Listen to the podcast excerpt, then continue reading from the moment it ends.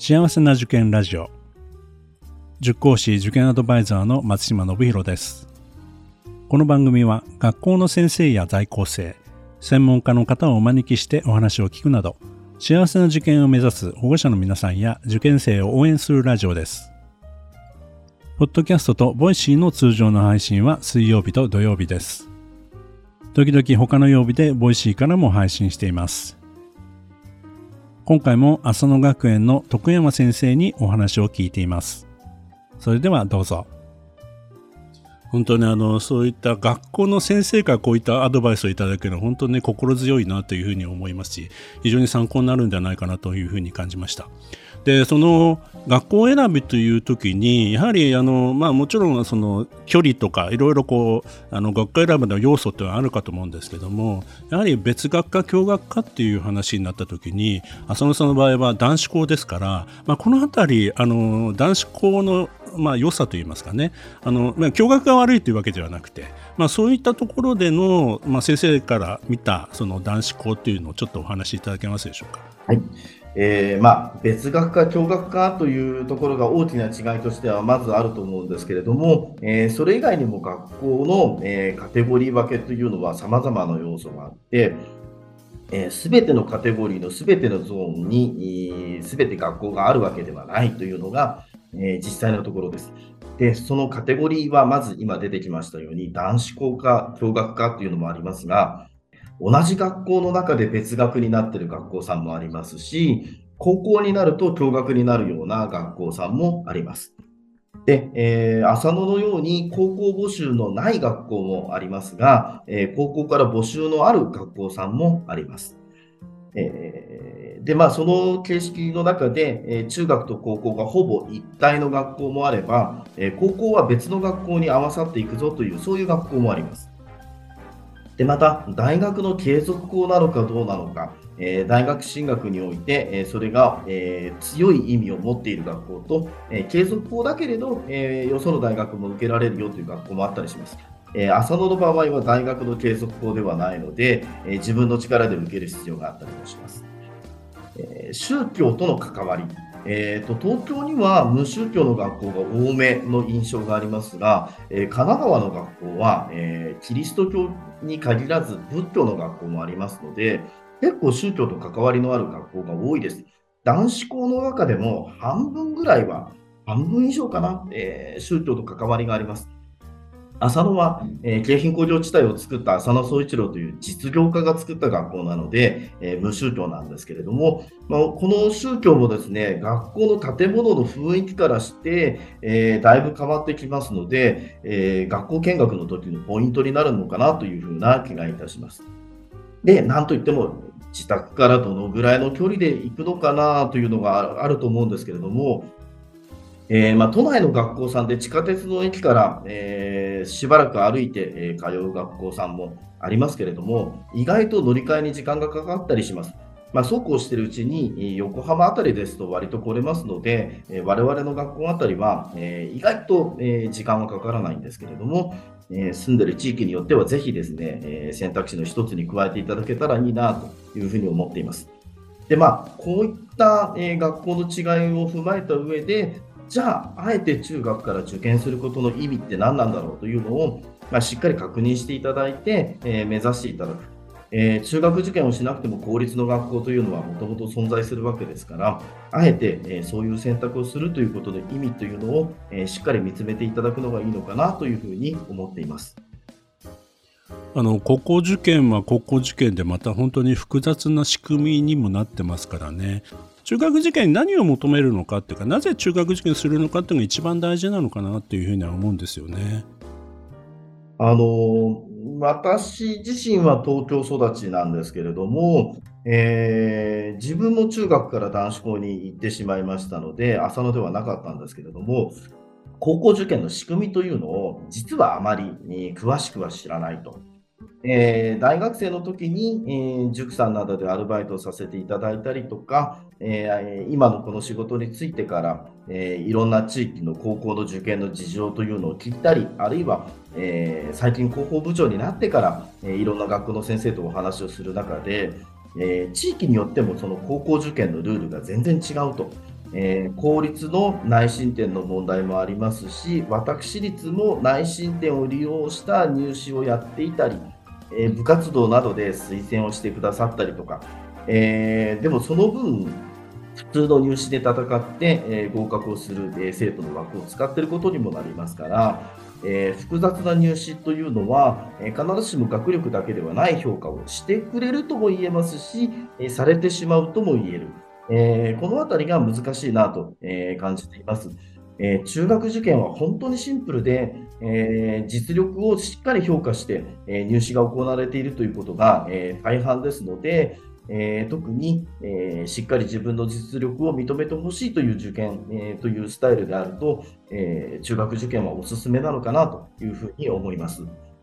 まあ、私たち塾の人間としてもあの埼玉と東京の高校入試の違いとかまたこういったことってのは結構こう複雑というか保護者にどういうふうに伝えるかって結構難しいところでもあるんですよねだからまあただまあもちろんね高校受験に決めたっていうんだったらもう高校受験でいいと思いますけどもまあでも中学受験って本当にあのいろんな学校を選べるしまた受験もできる複数受験できるっていうメリットもあるので、まあ、そういった意味での学校選びの大切さってはより際立ってくるのかなというふうには思いますね。複数を選べるというのも、えー、結構意外なところで、えー、神奈川では、えー、例年7月に、えー、私学展という、えー、パシフィコ横浜でイベントがありましたが、えー、コロナになって、えーと、中学と高校を分けました、えー、中学は4月に行い、7月のイベントの方は今、えー、仮に高校だけになっているんですけれども、えー、そちらの高校、えに今絞り込んでいるイベント、まあ、従来からなんですが、え相談会のようでいて、相談が禁止されているイベントになっています。でその、えー、相談が禁止されている意味というのを、えー、私のように、えー、無知なものはあまりピンときてなかったんですけれども、え高校受験において相談というのは入学の確約がその場でなされてしまう恐れがあるということで、え禁止になっていると、えそういったところを、え我々勉強させていただいてあそういう世界が実はあるのかと。えー、中高一貫だとあまり、えー、見ていなかった世界なんですけれども、えー、高校受験には高校受験の、え違う常識があって、えーと、中学受験のことを前提に考えてずっと、え生きてきた私あたりにとってみると、えちょっと信じられないような世界が、えそこにはあるんだと。えー、そんなこともあったりします、えー、ですので、やっぱり自分の実力をどのように、どの段階で評価をしてもらうのかというのは、え、お子様の人生設計にとってとても大切だなという気がいたします。まあ、なかなかそのあたりっていうのはあの、まあ、高校受験とか中学受験ってあって悩まれる方も保護者の方いらっしゃるんですけど、まあ、やっぱり中学受験一番大事なことは、まあ、ご両親というか親保護者の方がしっかりこうあの意見を持ってというかねあのしっかりとした思想を持って我が子は中学受験をさせるんだというような、まあ、そのあたりが一番大切になってくるのかなと。まあ結局、あのー、その辺が一枚岩というか私たちはそのご家族でご家庭でしっかりその辺の方針がはっきりしてれば、まあ、受験に合う合わないという以上にねあの挑戦する意味はあるのかなというふうには思っております。あの学校選びからして親御さんと、えー、ご子息の、えー、意見を合わせていく、えー、一緒に選んでいくというのはあの冷静に考えてみれば、えー、将来のある、ね、子供の、えー、人生設計を一緒に考えていくというとても楽しい作業なはずで、えー、やはり中学受験厳しい、苦しい部分もあるんですけれども、えー、人生を楽しくするための準備をしているんだと、え、そういうつもりで、え、楽しさ、え将来に向けた展望を持って、え準備を進めていただくのが、えきっと、えいいんだろうなというふうに思っています。はい、ありがとうございます。でそういう中で、まあ、浅野さんの場合は別学いわゆる男子校というところなんですけどもこの辺りのその良さという部分この辺りも少しご紹介いただけますでしょうか？あのやっぱり男子校にいると、えー、仲間同士の合う仲間を見つけやすいので仲良くなりやすいですね。でそれも特定の、えー、親友もいれば、えー、その集団が好きなんだ、えー、この仲間と一緒にいるのが好きなんだという、えー、そういう場面が、え多々あると思います。え私自身もそういう、え経験がありますし、え今、学年が上がってきて、まだ卒業していない生徒たちでも、えー、まあ、高校3年生あたりになると、えー、遊んで過ごしていられる期間ももうあとわずかですから、えー、そういった楽しさというのを、えー、噛みしめながら、え受験勉強頑張ってくれてるなという、え気がいたします。で、あのー、まあ、根幹部分にあるその別学科、共学科という部分について、えー、自分自身が男子校の出身で、えー、男子校に勤める教員の立場から、えちょっと、えその意味合いについてご紹介したいなと思っています。えー、まず、えー、男女の成長の度合いの違いというのがありまして、えー、中学を受験する段階、えまあ、あるいは高校を受験する段階でもそうなんですけれども、えこの辺りの年齢では、えまおおむね女性の方が、え発達の度合いが高いものですから、え学力的な差も、え出てまいります。えですから合格点を同じにすると女性の方が多い集団になると。えー、まあ、男女の平等ということが、えー、叫ばれているわけですけど、えー、ここを平等にすると、え男女比が、え狂うということになります。でえ、では、人数を揃えようということで、え、男性と女性の合格点を変えた場合にはどうなるのかというと、え、女性の方が必ず学力的には優秀な集団になりますので、どちらの、集団でいても、男の子は弱い立場に立たされ、やすいということが言われています。でこれはあのいろいろな男子校の先生方が、え、常々感じていて、え、男子校の良さの一つなんだろうということで、男子校のアピールポイントとしてはよく、話をする場面なんですけれども、えー、じゃあ、女性はいつでも有利なのかというと、えー、彼女たちは彼女たちで、えー、共学でいる場面と女性だけでいる場面で、やっぱりちょっと違うと思うんですね。で、あのー、この辺り、えー、これはよその学校の、えー、先生の話ですけれども、えある、え共学、え共学ではないです、ある女子校のですね、え先生が雑誌に寄せていた、え記事の内容で、えー、例えば共学の学校だと、えー、勝手な男女の役割分担が起こりやすいという、えー、そんなお話が紹介されていました、え理科の実験などで、え男子が実験をして女の子は記録係ねというような勝手な役割分担。えー、女子校になると、こういったことをしないで、女の子も自分で手を動かして実験をしなければいけない、えー、そういう場面があるから意味があるんですと、えー、そういう、記事がございました。で、男子校育ちの男子校に勤める私の立場から見ると、ちょっと分かりにくい、えー、イメージがあります。まあ、男の子たちしかいないので、えー、気の利いた子は、えー、どんどん実験進めますし、えー、めんどくさいことが嫌いな子は、え、記録も取らずに人に任せていたりというような、そういう違う役割分担が起こっていたりしますけれども、まあ、それでも、え、まあ、男子、女子、えー、片方しかいないと役割は、えー、男子だけでやらなければいけないんだろうか。でまあ、この辺り、ちょっと、えー、自分でも、えー、負に落ちない部分もありましたので、しばらく学校の様子、あるいは、えー、他の学校も含めてですね、え、このテーマについて、え、観察をしてみました。え、でそうするとですね、まあ、部活動あたりで、え、こういったことなんだろうということを、え、ちょっと見つけました。面倒見のいい先輩が多いというのは、え、実は男子校あるあるなんじゃないか。まあ、浅野ではよく、えー、そういう先輩、上級生が多くて、まあ、浅野の子は割と人懐っこい子が多いので、えー、そういった場面は昔からよく見られていたんですが、えーまあ、浅野は特にそうなんですが、他の学校でもある程度、えー、そういう場面は男子校あるぞと。でそれは何なのかというと、えー、例えば私、大学は普通に、大学で男子校というのはありませんから、えー女性もいるところでしたけれども、え部活動や、えサークルなどで、えー、面倒見のいい先輩というのは大体女性がそういう役割を担っていて、新入生の面倒を見てくださる、えー、そういう場面があるなと。研究室のゼミなどでもそういう世界があるなという感じはいたします。えー、でこれが男の子しかいないとなると、まあ、そういう新入生の面倒を見たり、あるいは運動の部活動ではマネージャーの役割を、え自分たちでしっかりこなさなきゃいけないというところで、えー、ちょっと驚愕とは違う世界があるんだろうなというふうに思うに至りました。でまあ、ジェンダーの教育というのは、さまざまな要素がありまして、す、え、べ、てを満たせるわけではないと思うんですけれども、えー、別学には別学なりの角度から、えー、新たに学ぶべきものがあるんだろうというふうな、え、考えに至った、え、そんなところです。はい、ありがとうございます。えーとまあ、最近は男子校が減少傾向にあるということで、実は私も男子校出身なんで、あの、先生も男子校出身だということで、もう男子校同士の話になってしまうと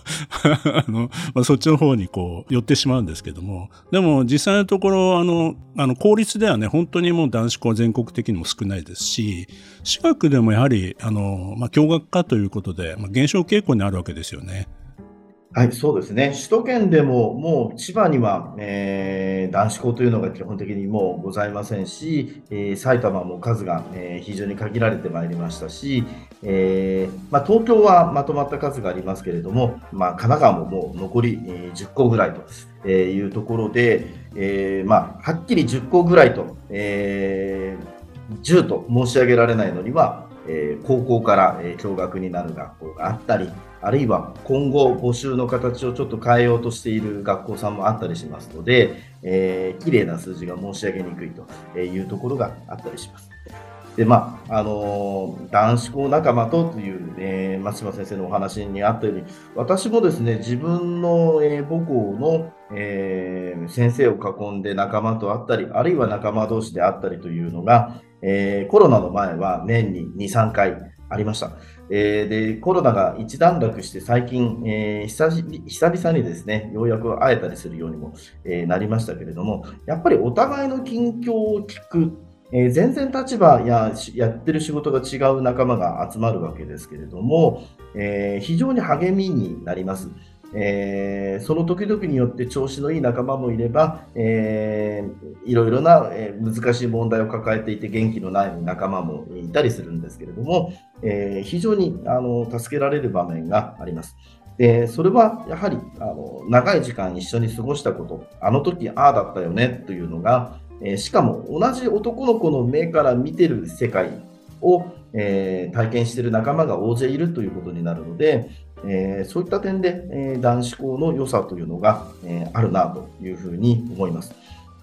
で、あのもう私も浅野に勤めて二十数年経ちましたが、最初の頃に担任した生徒たちも30歳を、え超え、え30半ばに差し掛かりつつありますけど、彼らも時々私を誘ってくださるんですね。でで彼らの飲み会に出かけていくと、だんだん年が近づいてきたので、えー、もう、えー、私も、えー、教員面してる必要もなくなって、え彼らと一緒にわちゃわちゃやってるわけですけれども、年を重ねるにつれて、え彼らの方に励まされる場面も増えてきたかなという気がします。え、まあ、同じ努力をして入学した学校で、え、6年間、え、男の子同士で、え過ごす、えでそうして得た友達というのはやっぱり卒業した後も、え人間関係の広がりであったり、え卒業した後に新たに仲良くなる仲間もその中に出てきますしあの人生の、え良き理解者になってくれる。えー、そんな気がします、えー、で。そういう仲間がいっぱいいるということは本当にかけがえのないことなんだなというふうに感じます。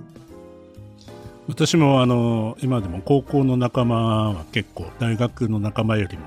結構通じてたりもするんで、まあ、同じ釜の飯を食ったというか 同じちょっと男子校だからこそできるバカなことをしていたみたいなところの良さもあるんで、まあ、そういう意味ではあの私は、まあ、たまたまですけど男子校でよかったなっていうふうには思ってますね。であの先生あのこういったあの男子校フェスタみたいなものとかそういったものがあの東京や神奈川でもあの毎年6月ぐらいに開催されているということなんで今年はあの、えっと、東京の方は足立学園さん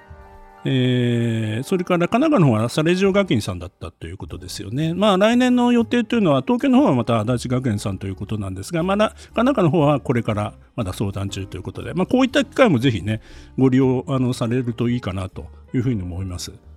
あの6月の足立学園さんは本当に大雨の中でちょっと気の毒な日だったんですけれども、あの神奈川からも担当者が数人、えー、お邪魔して、えー、対応してたりします。今年はあの埼玉の学校さんも、えーまあ、資料参加と言いつつも、えー、担当者が交代で来てくださってましたんで、えーと、神奈川と埼玉で、えー、机を並べてですね、お互いの応援をしてたというのが、えー、今年の足立学園さんの、ね、東京男子校、ね、東京の方はですね、フェスタ。え神奈川の方はフェアと微妙に名前が違うんですけれども、えー、やりました。で、来年ももう足立学園さんで決まっていて、えー、日取りも一応決まってはいるそうなんですが、あの正式発表をちょっと待ちたいというふうに思っています。で、神奈川の方はですね、サレジオ学院さんに、2年間やりましたんで、もう別の学校に移るということは決まっているんですけれども、えー、我々がお願いをしたいなという、えー、みんなで考えている学校さんはあるんですけれども、えー、まだ正式決定ではないので、え今後の情報を、えちょっと見ていただければなと思います。でまあ、こうしたイベント、相談会が中心なんですが、えー、神奈川の方はですね、あのー、工数が少ないこともありまして、えー、まあ、東京も一部体験授業などもやってますけれども、神奈川はどちらかというとですね、部活動を見てもらうと。えいろんな部活動の交流試合、えあるいは、え吹奏楽でありましたり、えー、ジャグリングであったり、えー、まあ、演目を披露するような、えー、パフォーマンスも、えたくさん設定されていますので、まあ、男子校らしさ、え生徒の動きを見てもらうのには、うってつけのイベントかなと思っています。で、こちらのイベントで、え男子校がこんなというのも見れますし、えいろいろな学校が、えちょっとずつ違うぞと、え生徒の、え様子もちょっとずつ違いますので、まあ、そういったところを、え見ていただくのには、とてもおすすめのイベントだなと思っています。で東京のイベントも神奈川のイベントも、えー、資料の参加校の、えー、校数は非常に多いですので、ぜひ学年が低いうちに一度お出かけいただいて、持ち帰れる限りの、えー、いろんな学校の資料を集めていただくと、え、いろんな学校のことが分かる。